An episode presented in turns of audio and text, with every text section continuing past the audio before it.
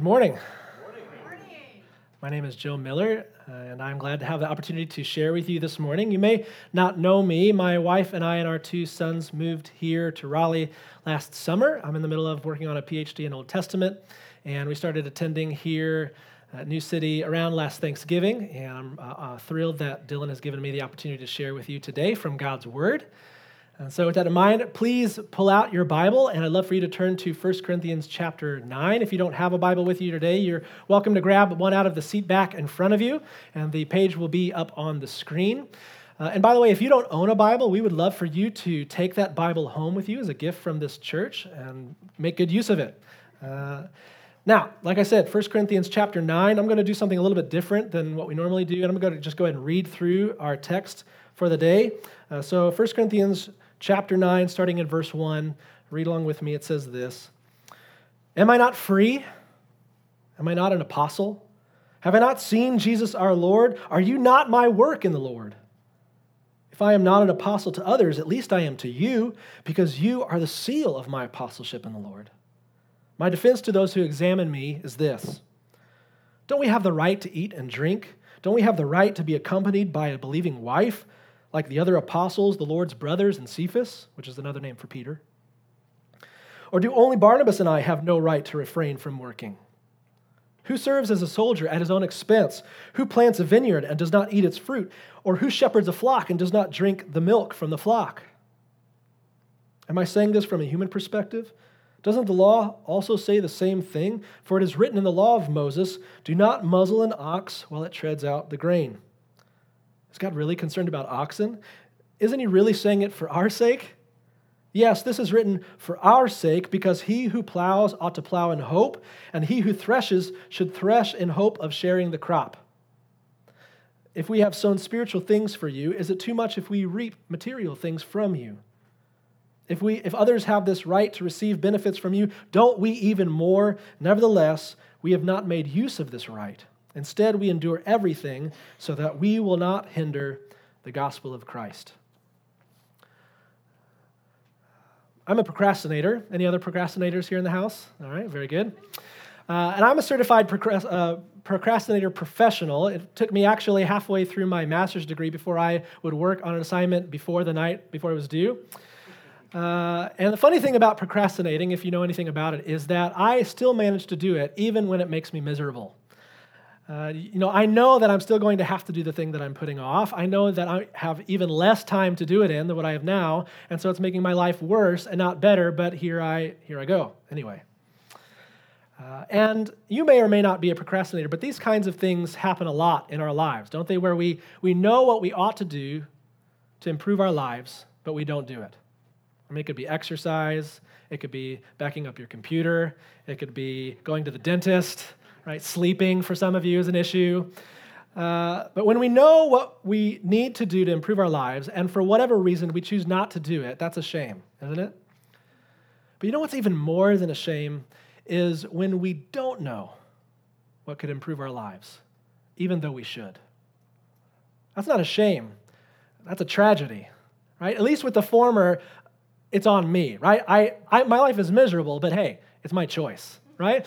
When when there's something that could revolutionize your entire existence, maybe something that was right under your nose this entire time, and for whatever reason you've been blind to it, when that sort of situation occurs, it's like there's this mix of jubilation and frustration that takes place. Because on the one hand, you're excited that your life can improve from here on, but on the other hand, you're, you're, you feel kind of cheated that you haven't known about this thing sooner, right? Like the, the symbol for your gas on your dash, right? I, I remember when I realized that it pointed to the side of the car where your gas tank was. So that every time I pulled to the gas station, I have to think, okay, I'm in the focus today. Does that mean that I'm on the driver or is that the other car? And half the time you have to like reverse and back up to the other side.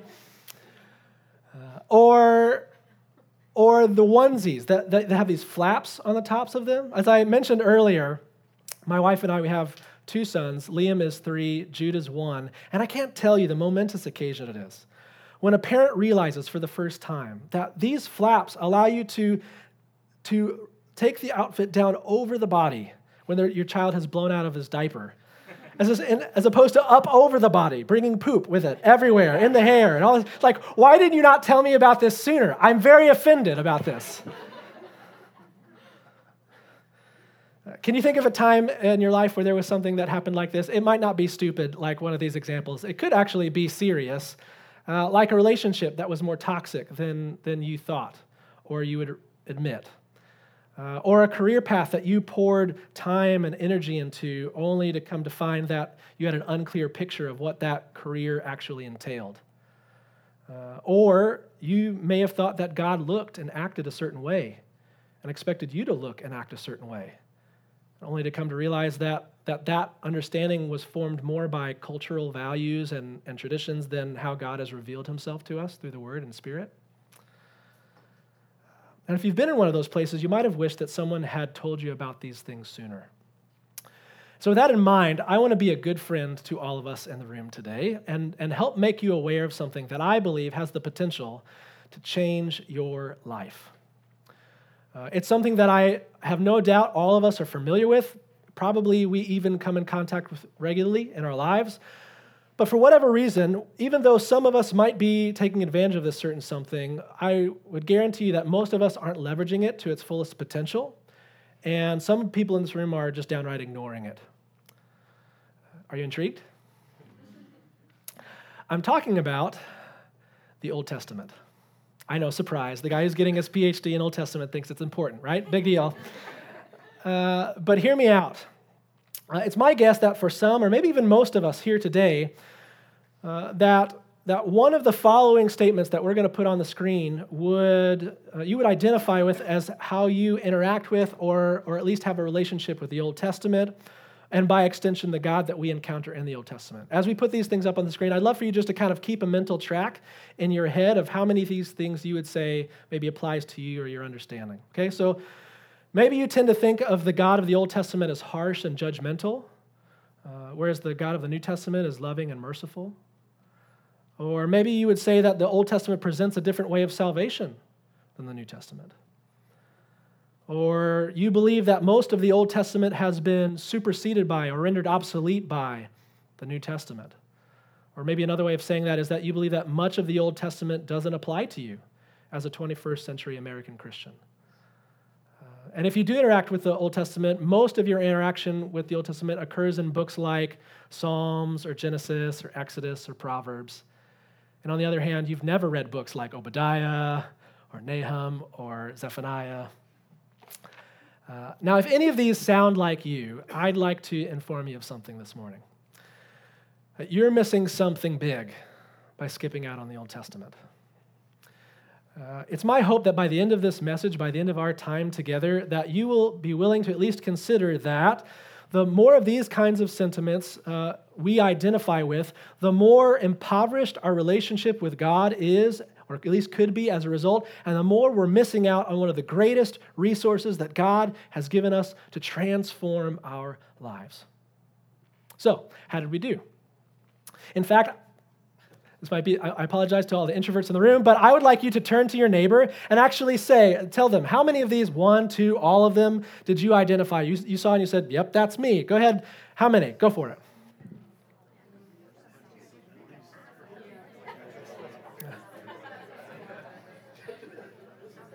All right, the goal of this exercise wasn't to take all my time, and neither was it for you to be embarrassed or anything like that. I hope that by conversing just now, you realized uh, actually quite the opposite that maybe there were others in this room that were all in the same boat together. Um, now, at this point, you might be thinking, Joe, this is all well and good, Old Testament, rah, rah, rah, okay. But didn't you read from First Corinthians a minute ago? Like, what does that have to do with the Old Testament? I'm so glad you asked. Uh, now, in 1 Corinthians chapter 9, Paul is still dealing with this big issue that was happening in the Corinthian church that Dylan introduced in his sermon last week. Uh, namely, that, that there was this group of Christians in Corinth that, despite the fact that they had made the decision to follow Jesus, despite the fact that they were engaged in the life of the church, they had also made the decision to continue participating in these area religious feasts and festivals in Corinth, that, that they were eating meat that was being sacrificed to other gods.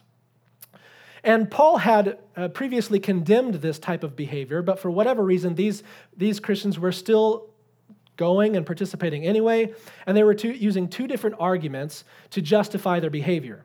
Now, the first argument that they were using, uh, Dylan touched on last week, where they said that, listen, as Christians, we believe that there's only one God, and so how can we worship something that doesn't exist? Right? So when we go to this temple and we eat this meat that's been sacrificed to Zeus or whoever, it's not idolatry, it's eating out.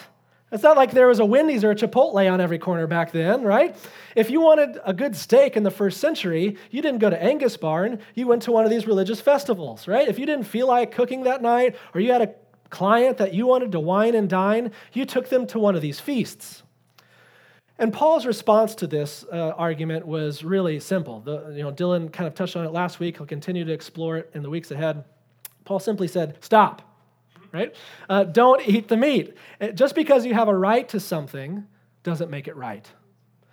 Um, now, as you recall, I said that the Corinthians were using two arguments to justify their behavior. Their other argument wasn't aimed so much at these idols or this meat per se, but it was actually directed toward Paul himself.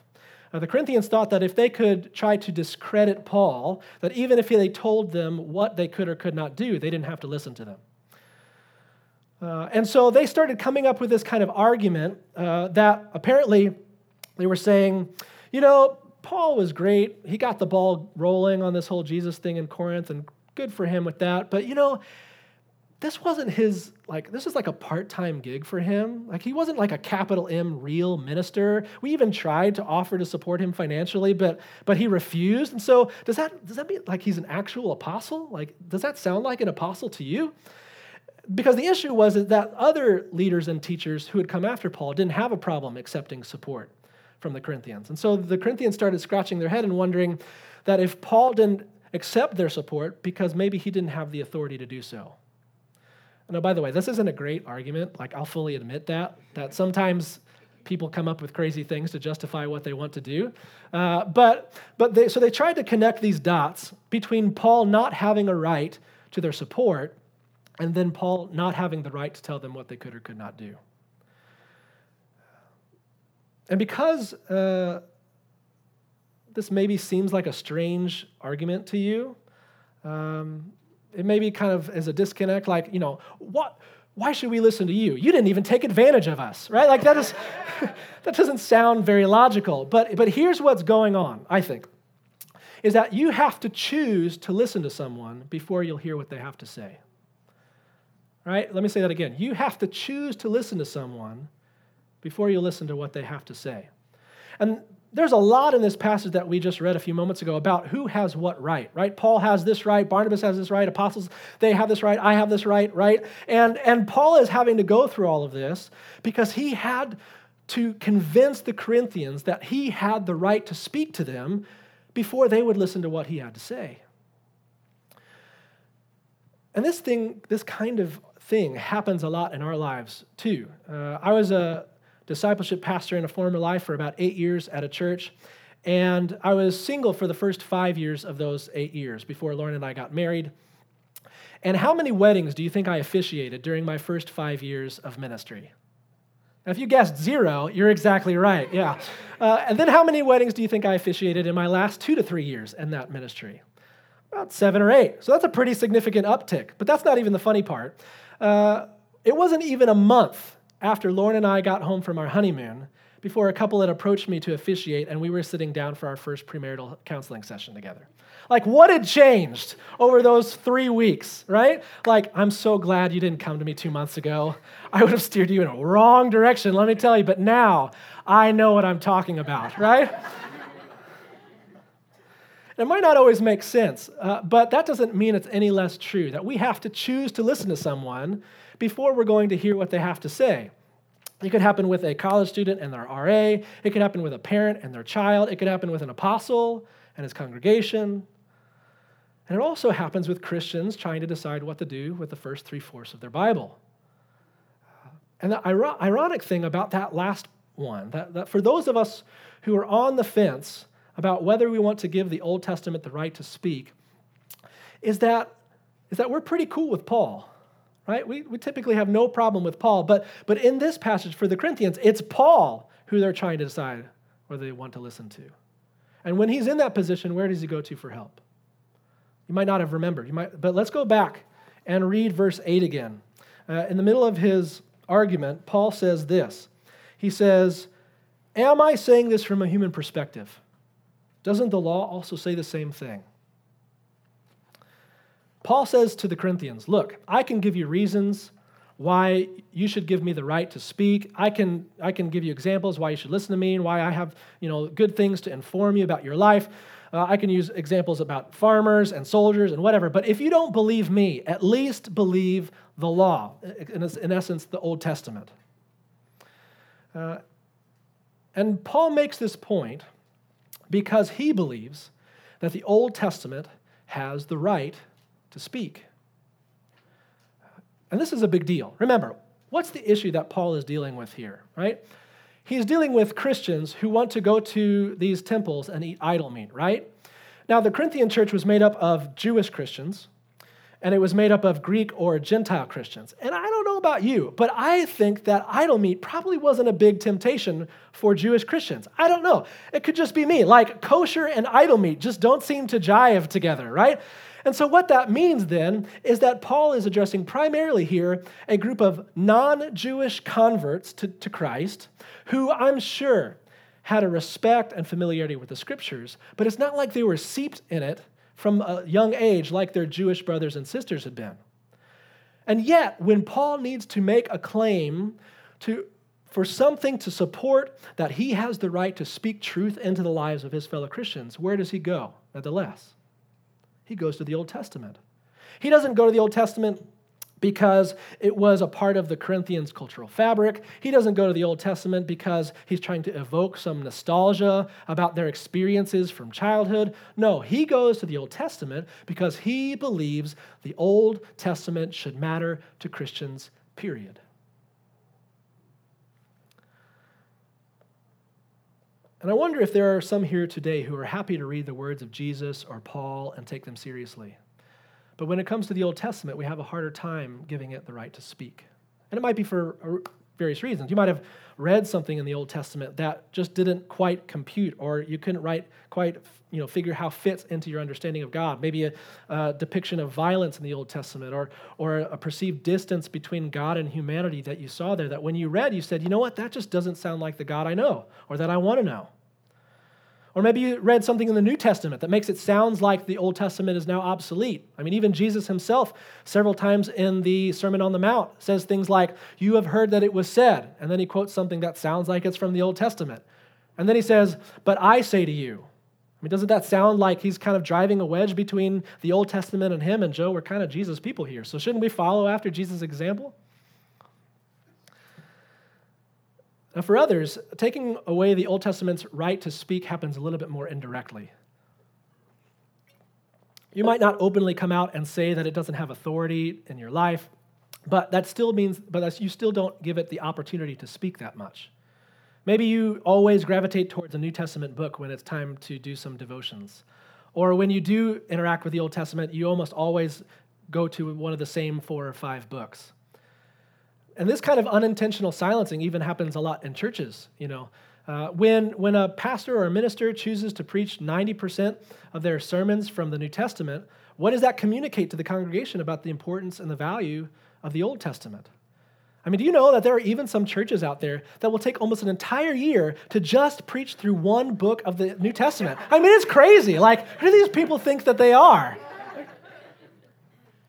Now, all jokes aside, uh, seriously, I am appreciative to Dylan and the other members of staff. I hope you are too, that, that they've also in the past taken the time to preach through books like Judges and through the New, uh, Old uh, Ten Commandments. You might not realize that it's actually quite rare for churches to give uh, the Old Testament that kind of voice on Sundays. And I'm not trying to discount here that sometimes the voice of the Old Testament and the voice of the New Testament sometimes sound different. Uh, and that sometimes it can be difficult for us as Christians to, to try to listen to these voices and hear harmony rather than just like conflicting noise.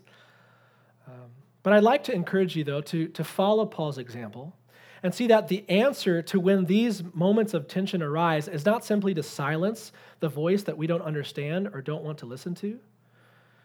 That, that you know, I mean, when we, uh, when our routine in reading scripture is to, to cut out or ignore the parts uh, about God that we find uncomfortable, what happens then when God makes our lives uncomfortable? No, I think you guys are sleepy because that was really good. So I'm going to back up a second and I'm going to say that again. Uh, if we go about reading the Bible uh, by sticking to the parts about God that we find appealing or that we agree with, and we ignore the parts that we find troubling, if we program ourselves in reading our Bible to separate ourselves from an uncomfortable God, what happens when our lives get uncomfortable? Do we run toward God or do we run away from God? Do we engage and wrestle with Him? or do we abandon? Paul says that the Old Testament has the right to speak. And I think it's good when we make the choice to listen to what it has to say, even when we don't always like what we hear. Now, I wonder if for others of us here today, we might give the Old Testament the right to speak, but if we're honest with ourselves, we just don't think that a lot of what it has to say is relevant. I mean, sure, stories about Abraham and David are well and good. They can give us some sort of like moral or principle, but what do a bunch of sacrificial laws in Leviticus or chapter long genealogies have to do with us, right? And if you're more in that place this morning, I'd like you to note what Paul says next in verses 9 and 10. He says this For it is written in the law of Moses, do not muzzle an ox while it treads out grain is God really concerned about oxen? Isn't he really saying it for our sake? Yes, this is written for our sake. How many of you, if you were in Paul's shoes, would think, man, what, what can I quote from the Old Testament that's really going to sell my point? That's really going to win these people over to my side of this issue? I know, oxen, right? That's always the answer. I can do all things through oxen who give me strength. Can I get an amen from the crowd? Uh, no, now it's true that probably ancient Christians, even those living in or near a metropolis like Corinth, probably would have had a lot more familiarity with farming practices than most Americans do today. But I still think this point applies that Paul draws an important truth out of a scripture that we and even probably the Corinthians did not expect. Uh, he quotes from Deuteronomy 25 4, precisely one of those obscure Old Testament laws that so often we write off as no longer relevant or no longer authoritative in the lives of Christians today. And then he makes this point. He says this the Old Testament has something to say to us, not just to them, but to us. Now, a few caveats. When Paul says, Is God really concerned about oxen? I don't think he's trying to make the point here that God doesn't care about animals right? And I, the same way, I also don't think that when he says, isn't he really saying it for our sake? That what he means is that the Old Testament was written entirely for our sake. In fact, some uh, Bible versions choose to translate this verse that way. But that's not how God works. Like, he didn't give the Old Testament to the ancient Israelites and then say, this doesn't actually apply to you, but a thousand years from now, it's going to be good. Like, there's some people that this is really going to help. So I'm just going to put this in there. Just ignore it. No, that's not how God uh, chooses to love and act. Uh, so, what I think Paul is saying here is that even when the context or the application changes, the Old Testament still has something to say to people who choose to follow and love God.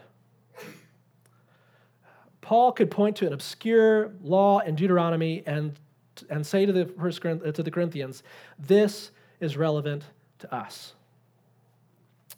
And I think that's amazing, honestly. Old Testament scholar John Goldingay says that, that inspiration itself means that the Spirit was involved in the production of scriptures in such a way that it makes it significant beyond their original context.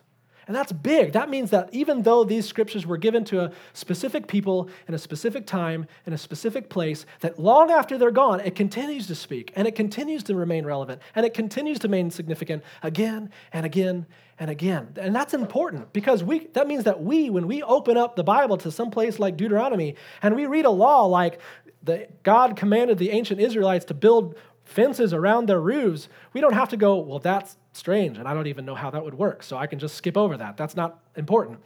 No, we can see the entire Old Testament as a paradigm for how, what God thinks is important and what he values. And so we could look at that same scripture, for instance, and we could say, wow, God thinks it's really important that people who follow after him arrange their living spaces in such a way that welcomes people and gives them a place that they find safety and security. That's, that's great. That's amazing. This is also important because this isn't only an Old Testament issue, by the way. This is also a New Testament issue, right?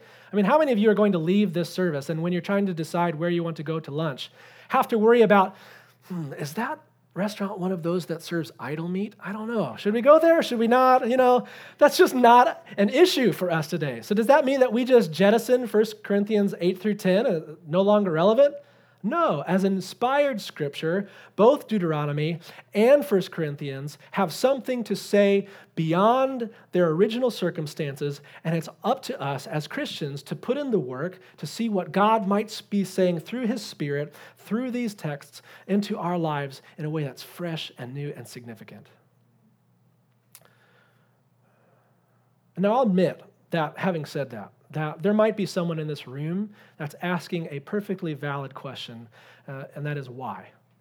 Why should I put in the work? Work sounds hard, sounds difficult, and I have a lot of difficult things on my plate. Thank you very much, without you adding something else.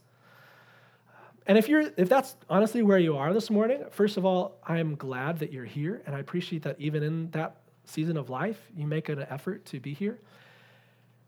And, and I would answer you, if that's where you are, uh, in a similar way of what I've been saying all along this morning is that yes, listening to the Old Testament and the New Testament for this matter in this way might be difficult, but it's worth it. If in that listening we get to encounter God in a new and significant way, if He speaks to us in fresh and life giving ways that don't simply add on top of the difficult things in our lives but transform them. Let me give you a couple examples if, if you're not quite jiving what I mean by that.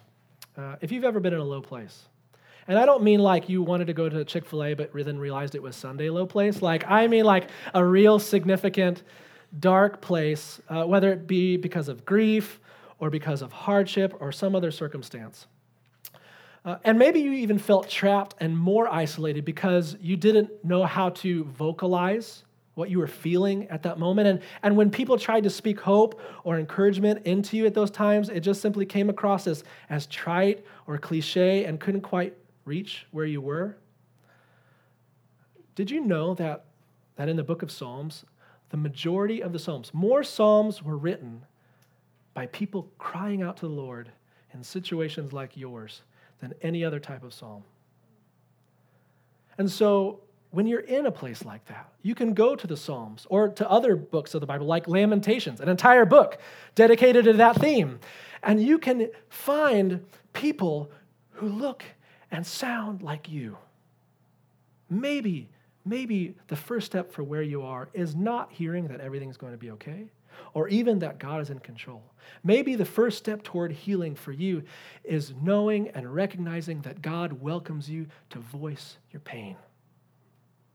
And he's even giving you the words of other people who have gone before to help.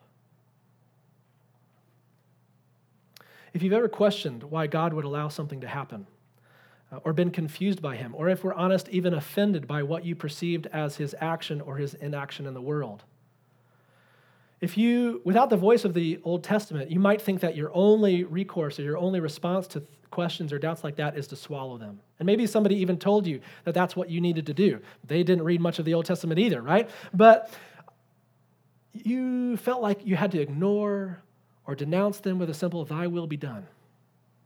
I'd point you, though, to, to voices in the Old Testament like Habakkuk, who questioned God in the face of the Babylonian armies steamrolling over his people or to other voices of protest in the Old Testament who say, Not God, thy will be done, but God, thy will is not being done, and I'm begging you to do something about it. I'd point you to the fact that the first occasion of a conversation like this in the Bible occurs in Genesis 18, where God comes to Abraham and he reveals to him his intentions to destroy Sodom and Gomorrah. And Abraham's response is not, Thy will be done, but Will not the judge of the whole earth do what is right? Now, if you read that story closely, you might notice that God initiates that conversation, that God invites Abraham to question him. And maybe that's something from the Old Testament you needed to hear today. Uh, if you've ever looked at injustices happening around the world or even in your own community, even in your own experience, and you felt like prayer, as important as it is, don't get me wrong, just nevertheless still wasn't enough. But you didn't know what else you could possibly do to make a difference. Well, I'd introduce you to prophets of Israel like Elijah and Isaiah and Jeremiah. These people who stood up even to their own kings and advocated for the poor and the helpless people in their society people who God called. God called them to take action instead of remaining silent in the face of hardship and injustice so that they might help those who couldn't help themselves in the midst of their suffering. There's so much in the Old Testament that we could say together with Paul isn't God really saying this to us? There's still so much power and life in these words when we allow the Spirit to speak through them into our lives in a new and fresh and significant way. Power that Paul depended upon in his confrontation with Corinthians. Paul, power that you can lean into in all sorts of situations in your life with conversations with those other people that you're dreading or, or in the midst of uncertainty or when faced with a difficult decision. But when you don't give the Old Testament the right to speak, that power and that life it's not going to be there when you need it most. And so here's what I'd like you to do today. If anything that I've said so far this morning has resonated with you or maybe struck a chord, uh, I'd like you to do something quite simple, and it's read something that you haven't read before. It's as easy as that, right? Uh, you might even think right now of a time in this upcoming week where you could grab a few minutes, maybe even 10 or 15 minutes. It doesn't have to be a long time. Uh, if you can think of that time, you might even write it down on your notes. And when that time comes, I'd love for you to open up your Bible to a place in the Old Testament that you've never read before, or maybe at least haven't read in a long time. And I'd like you to read through it. It could be a chapter, it could be even just a small, like a story. And as you're reading through it, I'd encourage you to ask questions like these and let these questions guide your reading. Uh, questions like, what does this passage tell me about who God is? And is this God familiar or different than the one that I think that I know or that I'm comfortable with? Or you might ask, how does this passage make me feel about God or about the world around me or about myself? Now, if you're willing to go through that practice. I'm not going to promise you that you're going to have like this earth shaking, shattering experience uh, the first or second or even the third time you do it. In fact, if you've built up a significant wall between you and the Old Testament or another part of the Bible, it, it might take a few times before that begins to chip away. But what I can guarantee you this morning, though, is what our bottom line is for the day, and it's this. If you listen to the whole Bible, what the whole Bible has to say, the God of the whole Bible, will transform your life. If you listen to what the whole Bible has to say, the God of the whole Bible will transform your life. And so I'd love for you to give it a chance. I'd love for you to choose to listen to what the Old Testament has to say. And if you don't know where to start, honestly, uh, you're welcome after service to come up and talk to me. I'm sure Adam or Dylan would also love for you to come and ask them to help uh, and help you kind of get on the right path and make that first step. But I'm asking you not to allow that, that voice to remain silent anymore. Let it speak truth and life into you in a way that maybe you've never realized or seen. The Old Testament has the right to speak. And even more, it has something to say to us. And so if you listen to what the whole Bible has to say, then the God of the whole Bible will transform your life. Let's pray.